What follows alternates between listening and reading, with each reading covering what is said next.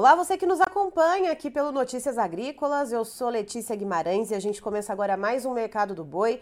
Vamos ver quais são as expectativas essa semana. Na segunda-feira, ontem, a gente teve os dados de exportação liberados pela Secretaria de Comércio Exterior, a SESEX. E quem está aqui com a gente hoje, então, que vai comentar as expectativas de negociações para essa semana, como que esse mercado está girando, é o Breno Maia, da Necton Investimentos. Seja muito bem-vindo, Breno. Bom dia, Letícia. Bom dia, Notícias Agrícolas. Bom dia a todos os produtores pecuaristas do Brasil que estão nos ouvindo.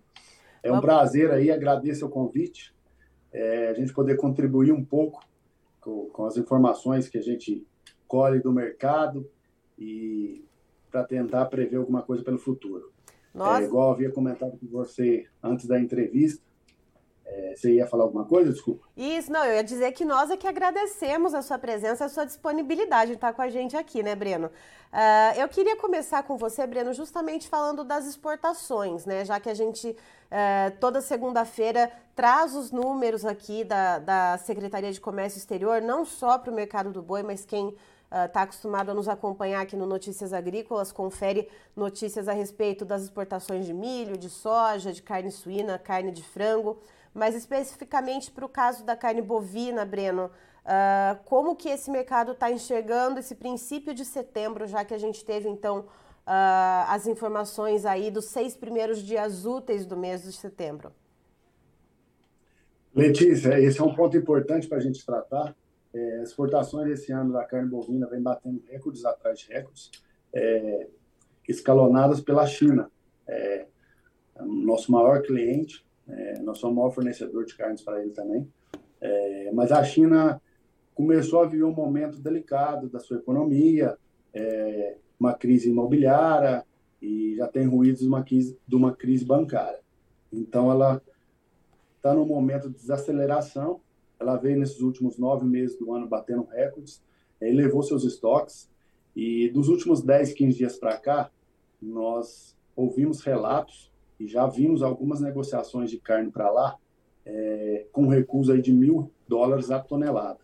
É, tonelada que vinha sendo negociada de 6.800 a 6.500, é, essa semana já foi negociado a 5.800 e a 5.500. É, isso é um ponto bastante negativo para a pecuária, é, e aí começa até renegociações de contratos. É, então, eu venho aqui deixar um recado para a gente ficar atento nessas movimentações, é, porque nós estamos entrando num período aí que o volume de boi confinado é alto, é, e o boi confinado ele tem data para sair, é, porém o pecuarista tem do seu lado o mercado futuro para ele se proteger.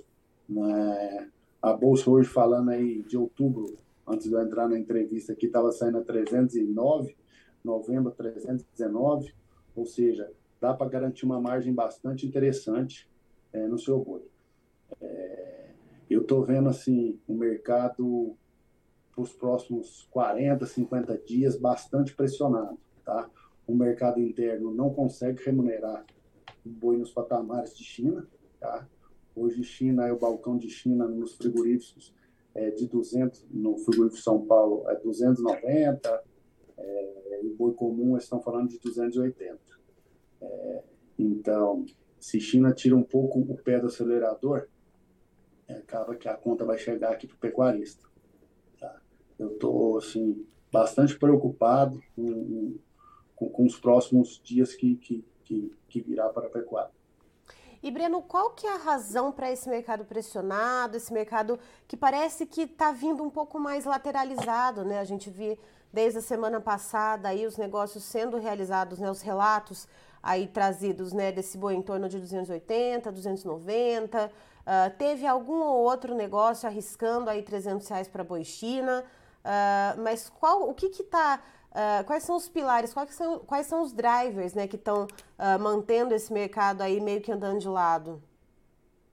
É, Letícia, assim, nós estamos vivendo um ano assim, de final de ciclo pecuário, é, bezerro já caiu 20, 25% do, do, do topo que ele, que ele bateu ano passado, ou seja, a conta do pecuarista é a conta de reposição, está assim, se fazer a conta de reposição, está uma das melhores contas dos últimos 10, 15 anos. É, então, é, é, natural o boi ter uma correção. É, nós vemos de dois anos de altas consecutivas, impulsionadas pelo ciclo pecuário por uma baixa oferta de gado pronto e, por outro lado, uma demanda bastante aquecida na China. Ela, por conta da crise da proteína lá, da, da, da gripe suína, e, e veio impulsionada também pela, pela pandemia, né? O excesso de dinheiro no mundo acabou gerando um excesso de demanda, não só de carne, como de todos os produtos. É vide isso, nós estamos vivendo o maior inflação mundial da história, né? O maior problema dos governos hoje. E agora chegou o momento que todos os governos estão fechando a torneira, é, tentando frear o consumo, é, diminuindo, desacelerando um pouco as economias, e há uma tendência de um fraquejamento na demanda. É, até na, na sexta-feira saiu um dado interessante da USDA, é, projetando uma queda na exportação de carne e de proteína para a China de 20% no ano de 2023. É, já projetando isso para 2023. Ou seja, a China já vendo isso, já começa a tirar o pé agora. Então, assim, é o que eu falei, volto a repetir, pode ser até um pouco repetitivo, mas ainda dá chance de, de garantir as margens, de deixar de ser torcedor e utilizar o mercado futuro aí em novembro, dezembro, para garantir essa margem. Porque um boi de 320 hoje, é, está falando de 10% acima do que é o mercado real. E eu puxei antes de começar a entrevista, a média do boi no ano, no Brasil, do CPEA, está em 326 reais. Ou seja, você está vendendo quase perto da média do ano.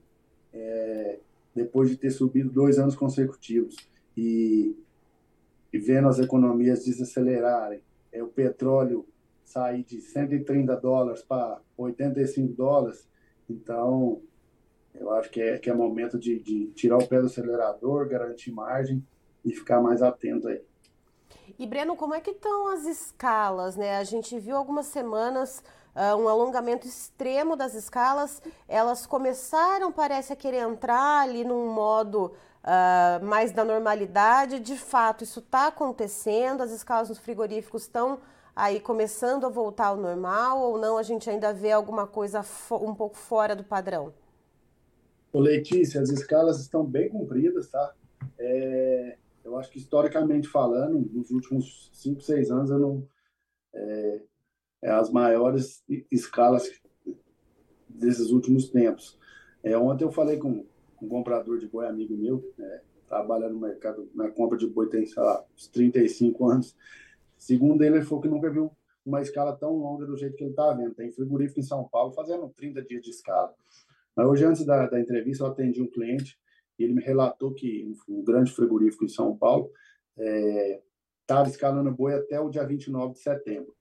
Aí a, a pessoa queria escalar o boi para começo de outubro, o frigorífico se negou a escalar, falou que não tem autorização mais de alongar a escala para dentro de outubro, quer esperar o mercado para ver o que vai acontecer. Então já já está todo mundo meio que com, esse, com, essa luz amarela acesa aí, é, não querendo se posicionar tão para dentro de outro mês assim. É, mas as escalas seguem cumpridas. Hoje eu vi relatos de recuo de preço no estado do Goiás, frigorífico grande recuou o balcão lá. É, e São Paulo já tem alguns relatos também. Certo. Breno, muito obrigada pelas informações. Você é sempre muito bem-vindo aqui com a gente, justamente para trazer, então, uh, as notícias não tão boas, mas também as notícias positivas, trazer as ferramentas, então, de orientação para o produtor, para o pecuarista, né? Ficar de olho e garantir as suas margens, né? Como que você disse aí no caso de olhar para os contratos futuros, né? Então, para conseguir fazer essa garantia das margens. E você é sempre muito bem-vindo aqui com a gente. Volte sempre. Eu agradeço o convite, estou sempre à disposição. Assim, é uma pena a gente, é, é, a gente que, que é bastante otimista com as coisas, trazer um pouco de notícia realista para o mercado, mas, por outro lado, ainda tem o ponto bom que a Bolsa ainda está dando oportunidade de garantir essa margem. Eu agradeço, um bom dia a todos os pecuaristas do Brasil. Obrigado, Letícia. Estivemos aqui, portanto, com o Breno Maia, da Necton Investimentos, nos trazendo informações a respeito do mercado do boi gordo. De acordo com ele, os preços ainda seguem pressionados, arroba bovina aí aqui no mercado interno valendo em torno de 280 a 290 reais. Preços então seguem com essa pressão, mas de acordo com o Breno, uh, o produtor, ele, né, o pecuarista, ele não precisa aí uh, ficar sendo torcedor, ficar sendo espectador desse mercado e pode garantir margens operando então no mercado futuro, uh, olhando para meses como outubro, por exemplo. Logo, logo a gente vai trazer aí os preços na tela para vocês. E segundo o Breno também, Uh, pelo levantamento que ele tem, em torno de 15, desde 15 dias atrás até agora, o preço da tonelada da carne de boi que está sendo exportada caiu em torno, então, de mil dólares né, nos últimos 15 dias. Isso é algo preocupante, já que, por exemplo, a China, né, quando isso acontece, acaba uh, renegociando contratos né, com os frigoríficos aqui do Brasil e isso acaba afetando também os preços no mercado interno. Mas o que fica, então, que o Breno trouxe para a gente é justamente isso. Apesar desse mercado pressionado, pecuarista olhe para o mercado futuro, olhe para a operação em bolsa, então, e escolha a, maior, a melhor alternativa para poder garantir, então, a sua margem de lucro. Christian, por favor, os preços na tela, por gentileza. Temos aí então, no momento, contrato para outubro com uma leve queda de 0,88%, valendo R$ 309,35. Para novembro, a gente tem um leve recuo de 0,61%. Preço da arroba bovina de R$ 318,10, então, para novembro. O contrato para dezembro estável em R$ 320,00 e 50 centavos e a referência do boi gordo CPEA, né, a arroba então valendo R$ 306,25, uma alta de 4,77%.